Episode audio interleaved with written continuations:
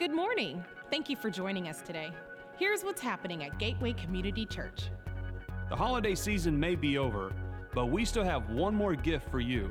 Right Now Media gives you access to free Bible studies and video content for you, your family, and even your small group. Go online and create your account today. Deeper Weekend for Students is coming up soon. This in-town weekend retreat is a time for them to go deeper in their faith. Sign your students up now and let us know if you'd like to host a group in your home. We are currently gearing up for our upcoming church-wide experience, MOVE, studying James together. Listen closely because this is very important. Join a MOVE group. Starting on January twenty-eighth, we will be starting a six-week series on the book of James. It is important that you join a MOVE group in order to follow along in the study. MOVE group signups begin on January twenty-first. Go to the Next Steps area or go online to join a group. If you are interested in hosting a MOVE group, orientation dates are on January fourteenth and January twenty-first. We are excited to see what God has in store for us in the study of James. Some final dates to keep on your radar is Super Bowl Sunday on February fourth and a night of worship with baptisms on February ninth. Those are perfect days to invite a friend, so mark your calendars and we hope to see you there. Stay up to date with the latest news in your bulletin or visit our website at gateway dash community dot org. Thank you for being here and welcome to your journey. I love how we get to see God um, compassionate and Uh, patient and steadfast and faithful, and, and watching how Jesus talks to and reacts to the people that are in the stories. When Luke gives us the details of those encounters, you just get to see more of God's character. You get to see how much he loves us, and um, I'm excited to get to study that part of him, knowing him more, knowing the God of the universe more.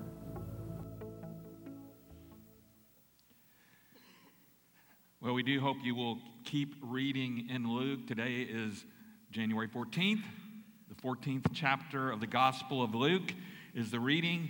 Uh, it's we put it every day on Facebook. We put a reminder that goes out early in the morning, and, and several people have started conversing about what they're learning. And so uh, I hope that you will keep doing that as we, we spend time in God's Word. Also, just, just a F Y I, uh, that you would know for our community's sake that um, uh, one of our pastors, Robert Sherrill's mother, passed away this week. And uh, so just ask that you be in prayer for them. They're going to be doing some traveling uh, over the next several days, and just keep them in your prayers. Um, in, in my mid-twenties, I started attending a church for the first time in several years, regularly attending. I grew up in a Christian home. I, I believed in God. And... and Yet there was, quite honestly, a lot I didn't understand, that I didn't know I didn't understand, and frankly, I wasn't all that interested in understanding and going deeper. What I was mainly interested in was meeting other people my age, and dare say, meeting women. My daughter's going to be embarrassed because I said that, but so what? Um, so I, I attended parties at singles, put on, and otherwise just went to worship. But I but I couldn't help notice that while some of the folks in this group were like me, who acted somewhat Christian, there were others who, who really took their faith seriously, who were regularly attending Bible studies. And, and, and honestly, it kind of seemed extreme to me, you know? And yet I also began to notice something else, that these same folks were dealing with life better than I was. They were overcoming things that I, I tended to struggle with. And there was a, a depth of caring from them that I was recognizing really wasn't in me. Have you ever stopped to think why some folks seem really serious about their faith? Some of the folks in here. And, and, and others just, it's kind of a take it or leave it. You know, it's okay, I'm, I'm, I'm, a, I'm a Christian, or I'm interested, but that's, I'm not going to get crazy about it. Have you been like I was and thought those folks who, who came to church every week, who, who actually read their Bibles and studied them, who served in and through the church, and, and who even gave, as Betsy mentioned, a tenth of their income to the church, were they either being suckered or just kind of taking things a little too seriously? I, I didn't realize it at the time, but, but Jesus recognized that too. And, and some people really got his message. Some people got really pumped up about it. And others hearing the exact same message from the Son of God didn't seem to give it a second thought. And, and there were plenty of folks everywhere in between. In fact, he told a parable that helps explain this. It's typically called the parable of the soils, and it's found in the Gospels, Matthew, Mark, and Luke. And since we're reading in Luke right now, and since many of you actually would have read it this past week, we're going to look at Luke's telling of this parable. So open your Bibles to Luke chapter eight, uh, or use the YouVersion Bible app, or if you have neither of those, we have in your bulletin an insert that has a place for you to take notes and follow along the scriptures. So beginning in Luke chapter eight, I'm going to start in verse four. And when a great crowd was gathering and people from town after town came to him, Jesus said in a parable, a sower went out to sow his seed, and, and, and as he sowed, some fell along the path and was trampled underfoot, and the birds of the air devoured it. Some fell on the rock, and as it grew up, it withered away because it had no moisture. Some fell among thorns, and the thorns grew up with it and choked it. And some fell into good soil and grew and yielded a hundredfold. As he said these things, he called out, he who has ears to hear, let him hear. Now, Jesus had been traveling around the Capernaum, a town called Capernaum, on the north shore of the Sea of Galilee, visiting various towns and villages, healing people, teaching. And so it wasn't surprising that he was drawing crowds. Luke tells us Jesus told the crowd a parable. And many of us have heard that word before. Many of us are familiar with it. A parable literally means something cast alongside another thing to clarify it. That's what the, in the, in the actual Greek language, that's what it means. Something cast along another thing to clarify it. So Jesus often used parables to make comparisons. In this parable, he compares various kinds of soils with the various kinds of mixed responses he was getting to his message about the kingdom of God. He's describing a scene that would have been very familiar to his listeners. Now, to you and me, who are not a part of an agricultural economy, most of us, this is not something we know particularly well. But in Jesus' time, this is what most of the people did. Or if they didn't do it, they know somebody who did. And Jesus often told those kinds of stories of farmers sowing seed and then plowing it into earth. That was kind of the typical way they farmed. Now, along the fields then, there would be paths and, and where people walked, and, and this land would have been hard-packed, often not plowed under, and though not a lot of seed might have ended up on the path, some would, and Jesus said it was trampled underfoot or devoured by birds. In verse six, Jesus says, some of the so- seed fell on the rock. Now, we, we we hear that, we might think it was something kind of like this picture. We might think this was what he was talking about. But the truth of the matter is, he was talking about a, a different kind of setting, talking about ground that looked normal, but there was only a thin layer of topsoil on top of the underlying rock. So you kind of get the feeling here of what that would have been like. Very thin soil. But on the surface, on the surface, it looked just like everything else. Verse seven says, some seed fell among thorns, meaning there was adequate soil depth, but there were also young thistles and thorns in there that weren't yet visible, that would be growing. And as we know how well weeds and thorns grow, and fairly quickly, Jesus said, they outgrow the grain and choke it out. But seeds also fell into good soil, and in time produced a huge harvest. In fact, Jesus says it yielded a hundredfold harvest. Now, up to this point, Jesus has been describing what was typical. And, and the farmers that would have been in his group would have said, yeah, that all sounds normal to me. But when he said a hundredfold harvest, the listeners would have done a big double take. They would have said, what? Huh? Suddenly he got their attention because the typical yield in that day and time was between five and fifteen times the seed sown, not one hundred times. Big, big difference. Even though seed had fallen on the path and on the rocky soil and among the thorns, and that would yield little or, or no harvest, the, the yield of the good soil more than made up for the other three. In fact, it was nothing less, Jesus tells us, than supernatural. That's his point.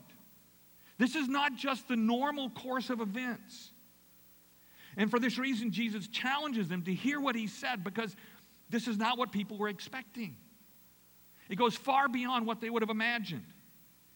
But Jesus' disciples aren't so clear about this parable. Verse nine, when his disciples asked him what this parable meant, he said, "To you it's been given to know the secrets of the kingdom of God, but for others they are in parables, so that seeing they may not see and hearing they may not understand." Now the word secret used here can also be translated mystery. And in, in one reference, it refers it to the purpose and plan of God for salvation, which he works out phase by phase in human history and through the church. S- someday, issues like evil and, and suffering are going to go away when God finally reveals by his grace his full plan for the kingdom of God and his people through Jesus' return. Jesus quotes from Isaiah six, verse nine, as a, as a caution to his listeners.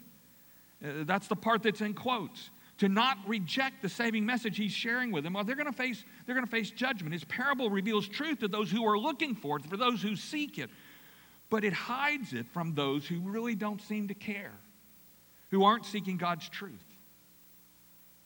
And the same is true today. If you're not seeking God's truth, then sometimes you'll come up here and you'll hear stuff, and it doesn't seem like it makes any sense. It doesn't seem like it makes any difference. And somebody next to you or down the, the row from you may be staring intently. The ultimate purpose of this warning is that some would choose to repent and receive the good news of God's salvation freely offered to all. So Jesus then answers his disciples' request. Verse eleven. Now the parable is this, he says. The seed is the word of God. Well, now, why does a farmer sow seed? I mean, it's obvious. He and his family need the sustenance and the income that comes from the harvest of that seed once it matures. The seed doesn't do any good for him while it's still in the ground, while it's barely growing. And Jesus tells us the word of God is even more essential to our lives. Jesus said, "It is written, man shall not live by bread alone, but by every word that comes from the mouth of God." Every word, God's word. The seed is sown to bring a harvest. Yet, as we've observed, not everyone responds to this food for life, the word of God. The sowing of God's word is intended to bring all to repentance, to faith in God through Jesus Christ. And that's why the seed is sown everywhere in the field. Some of it even falls on the paths. The seed isn't defective, but it doesn't mature in a lot of lives. And Jesus tells us why. Verse twelve. The ones along the path are those who have heard, and then the devil comes and takes away the word from their hearts so that they may not believe and be saved. In other words, these folks have heard the word, but they give it no consideration. It, it, it doesn't, it bounces off the hard ground. It never breaks the surface. It's never given a chance. It's just like, okay, so what? I hear you, but that's two thousand years ago. Or I don't believe this stuff. Or I'm, I'm here because somebody twisted my arm. And Jesus says the devil is so eager for that. He's eagerly waiting to remove that good seed from your presence so that you may not believe and be saved. He, he loves for folks to dismiss God's word, to, to say it's no big deal, or you don't, you don't have to follow this, or you can, you can play games with it. And the devil, the father of lies, will do everything in his power to reinforce this perception. He'll call this person's attention to what might be appear to be an inconsistency in the Bible, or who use one person, one Christian sin, somebody that people know is a Christian, who use their sin to, to lead you to kind of generalize that about all Christians, that they must all, they must all be hypocrites. Or he might point out a prayer that wasn't answered, at least not the way you wanted. Or help this person find other friends who also don't have much, put much value in God's Word. The devil has lots of ways to keep the ground hard. Verse thirteen, the ones on the rock are those who, when they hear the word, receive it with joy. But these who have no root, they, they believe for a while and in time of testing fall away. Now, Jesus says these folks initially respond with joy to the good news. They, they like the idea of the good news. They like what they hear, but they don't allow God's word to go deep into them. And when challenges come along, a time of testing, Jesus says, they fall away. It may be as simple as peer pressure at school or work or in your home. Maybe something bad happens, and because the person hasn't dug into God's word to any depth, they fail to realize that the gospel isn't magic. It doesn't protect us from adversity, but it gets us through it. And they abandon it because they feel like it didn't live up to the promise, a promise that, in fact, Scripture never made. And maybe a person enjoys the feeling of the Christian community and worship, but because that, that person's not really that interested in, in really understanding what's behind that community, behind that worship, when disappointment comes, and it does come, it always comes, they just let go and move on, hoping to find answers somewhere else. And I'm sure you can think of a lot of other ways this analogy plays itself out in some folks' lives, maybe even yours. But the result is no harvest, no fruit, which means there's probably no salvation. The soil wasn't ready. The person wasn't willing to dig down and go deeper. Verse fourteen. And as for what fell among the thorns, they are those who hear, but as they go on their way, they're choked by the cares and riches and pleasures of life, and their fruit does not mature. For the first time, Jesus says there is some fruit, but he says it's not mature. And so it's not useful. It's not, it's not helpful. I mean, ask yourself, do you like immature fruit? Is it something you, you, you can't wait till that first little piece shows up and you go and you eat it because it tastes so good? Of course not. The Bible uses the word fruit to represent the good works of a life invested in God, in which Jesus Christ has become Savior and Lord, and the Holy Spirit is working to transform that life more and more into the likeness of Christ.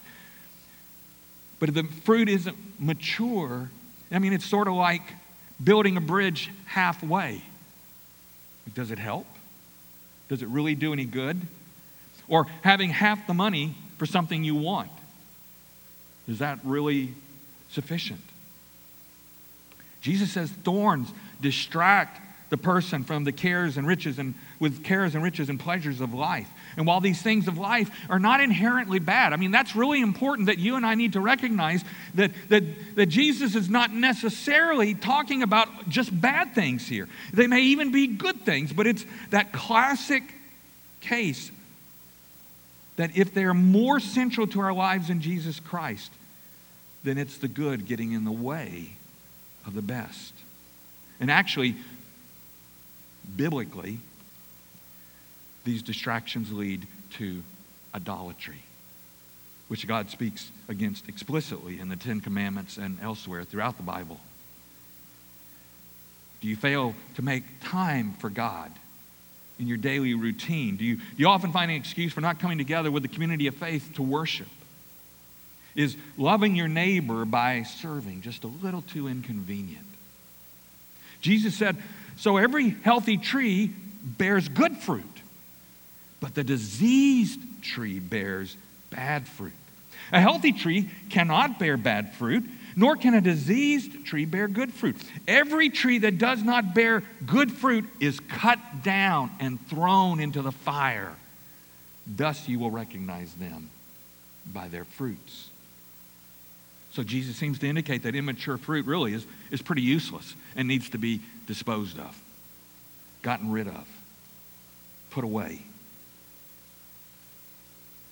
Verse fifteen, he says, as for that in the good soil, they are those who, hearing the word, hold it fast in an honest and good heart and bear fruit with patience. Now, he, he, here's the thing. He says even good soil requires work and patience. But when we invest in God's word and seek to live it daily in our lives, he promises it will bear fruit. I think the word patience here is so important because this is a process, a journey. It doesn't happen magically. It doesn't happen all at once. But in and through the daily processes of life as they're submitted to Jesus Christ. Sometimes it's great. Sometimes it's amazing. Sometimes it comes easily. But other times, if we're honest, it's hard. But it's how fruit, it's how good, mature fruit is made. This life has accepted Jesus as Savior and made him the Lord of the day, their lives each day, every day, not just when it's convenient. Seeking to follow him as a disciple who, who loves God and loves his or her neighbor and actively works to help others become disciples. So in telling this, in telling this parable, Jesus implicitly asks his listeners then, and he asks us, which soil are you?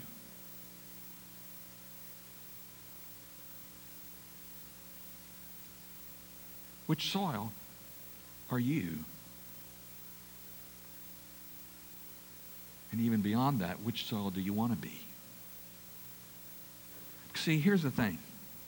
Jesus didn't tell this parable so that, that those who were listening, who recognized they were hard-packed soil, or they were rocky soil, or they were thorn-infested soil, should feel hopeless. Like, it's over and done. I might as well hang it up. He used the image of the soil, knowing that the soil can be changed. Changed with effort to produce miraculous, supernatural, hundredfold results.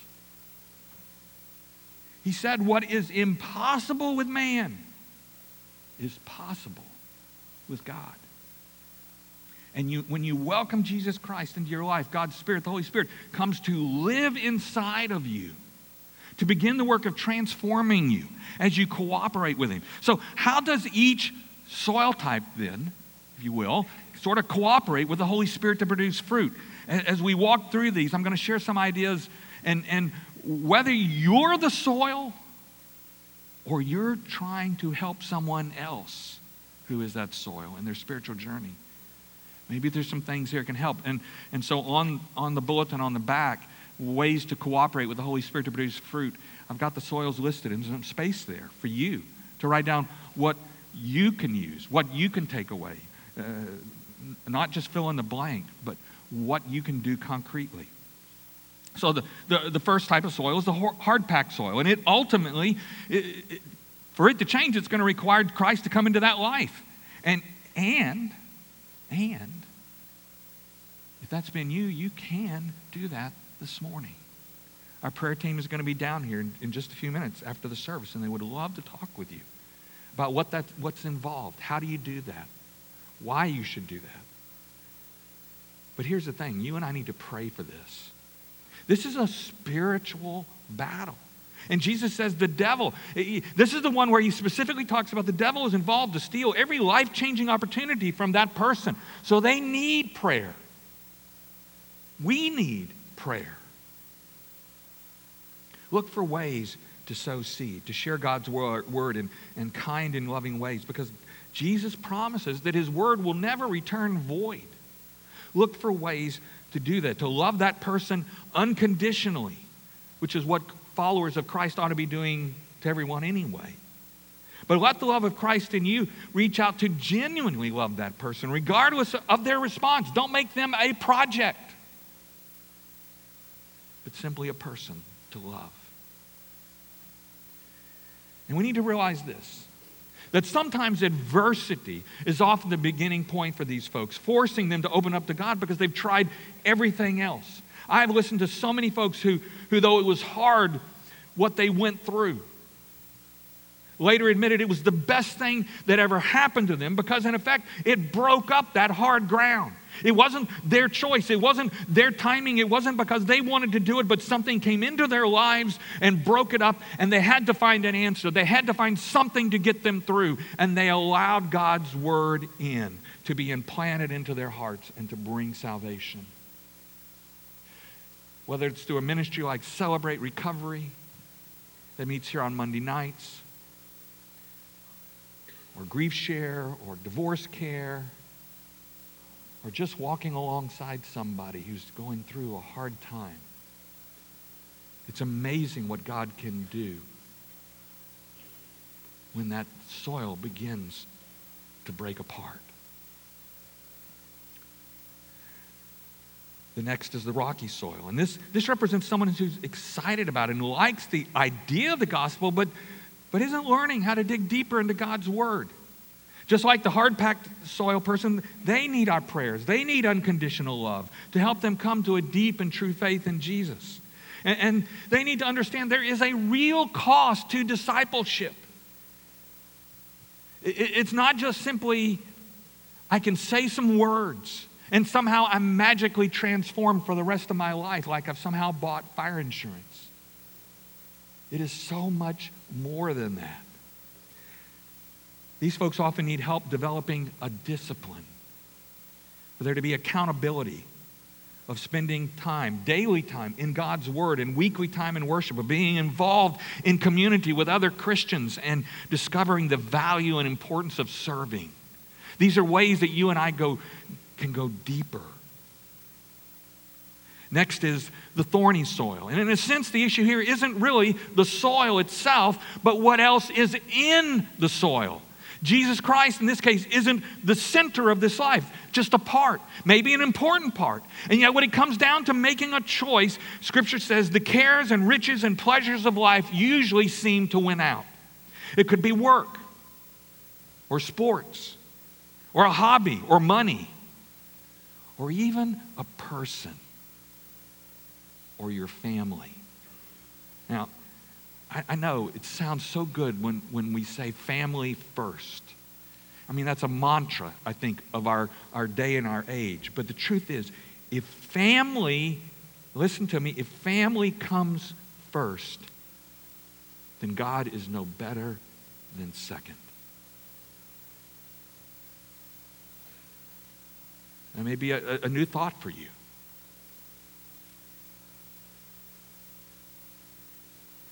When God is first, we have more resources in ourselves and more love to give to our family.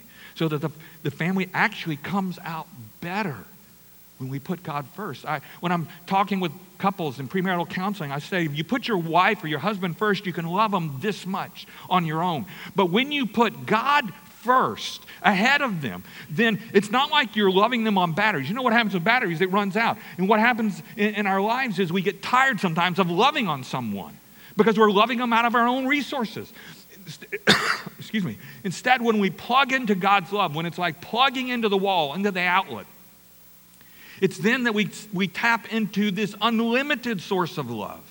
And so when where I can love my, my wife this much on my own, when I put my wife first, when I put my wife second behind Jesus Christ, I can love her like this. And the same thing is true of our families. God does not want to be a part of my life or yours. He wants to take over. He wants to run it. Jesus told us we can serve only one master, and if we want him to transform our lives, we've got to, we've got to have to make the choice to make him our priority. We have to deny ourselves, take up our cross daily, read God's word, and follow Jesus. Thank you. Which brings us to the good soil, which is the goal. But here's the thing about even the good soil. We need to remember that the good soil can, over time, become thorny or rocky or even hard-packed if we don't keep caring for it. Good soil isn't a sign that we've arrived, but it's the place where real fruit can begin to grow in our lives, to bless others and ourselves. And to keep the soil good, we have to stay in God's Word and all the practices that got us there. We can't say, okay, I'm, I'm, I've got good soil. I, I don't have to do anything else. I can just take it easy from here on out. That's the devil tricking us. Now, at times we may need to vary our practices, just as the farmer rotates crops, because we can't just assume good soil happens. This is a journey. And the, remember, the proof of good soil is fruit. No fruit, and there's something wrong. And so our, our MOVE study offers, I believe, all four types of soils opportunities to grow and deepen in faith. It's a, it's a great setting for inviting those who have been hardened to the gospel into non-threatening locations like our, our homes or our workplace or a school. It's a powerful way to spend six weeks digging deeper into God's Word so that we can remove any rocks in our soil. It's an important way to, to set as a priority God's Word in our life and overcome the thorny soil that that wants to grow up and choke it out. And it's a great way to nurture and enrich good soil and help it spread to others. The Bible says every word of God proves true. He is a shield to those who take refuge in Him. So here we are on January fourteenth, two weeks in. So you've still got fifty weeks left. I want to challenge you, don't wait another day. Don't say, I can do it tomorrow. Because why? Because something will come up. It, it, it, it's not that you got bad priorities. It's that stuff always comes up. We're always busy. There are always things happening. Many of you today need to sign up to host a group. A group maybe for people in our church, or maybe a group for people in your community or in your neighborhood or at your workplace or at your school. And all of us need to get in a group and get our, our journal. This is what they look like. And many of you actually wrote devotionals in here. So that's really cool. During the Civil War, Sam Houston Junior was miraculously saved from a potentially fatal bullet. The son of the famous general for whom our city is named was shot from behind. And, and the bullet ripped through the knapsack and hit the Bible he was carrying. The Bible, which belonged to his mother, stopped the bullet at Psalm seventy. Thou art my help and my deliverer. God's Word literally saved Houston's physical life. But let me tell you, it will do the same thing spiritually for everyone who seeks to be good soil, who lives every word. We can do this because it's not us. It's God working in us that wants to make this happen, to happen in you. And it's my hope and it's my prayer that you'll get, you'll let Him. You'll let Him. You'll dive in. You'll jump in feet first. Say, here I am, Lord, send me. Our prayer team is going to be down here if you want to talk to somebody about any of this. The sign-ups and the information about the MOVE groups is out at Next Steps, or you can, in your bulletin or online. Uh, if you're a guest today, uh, we're so glad you're here, and I'm going to be out here with some friends and would love to say hello to you. Church family, if you brought someone, send them, bring them out there and, and and introduce them to us. But let's, let's close at this point with prayer. Would you join me? Heavenly Father, help us to look at our lives and be honest about what kind of soil we have been. Some of it may make us very sad. And yet, Lord, you're not about shaming us, but about transforming us. And you're willing to take us wherever we are, to meet us in this moment, in this place. even if it's less than what we think it should be, and meet us there and walk with us forward into the kingdom. Help us, Father, to, to trust you, take you by the hand, to take your word and consume it. Allow it to become a part of us.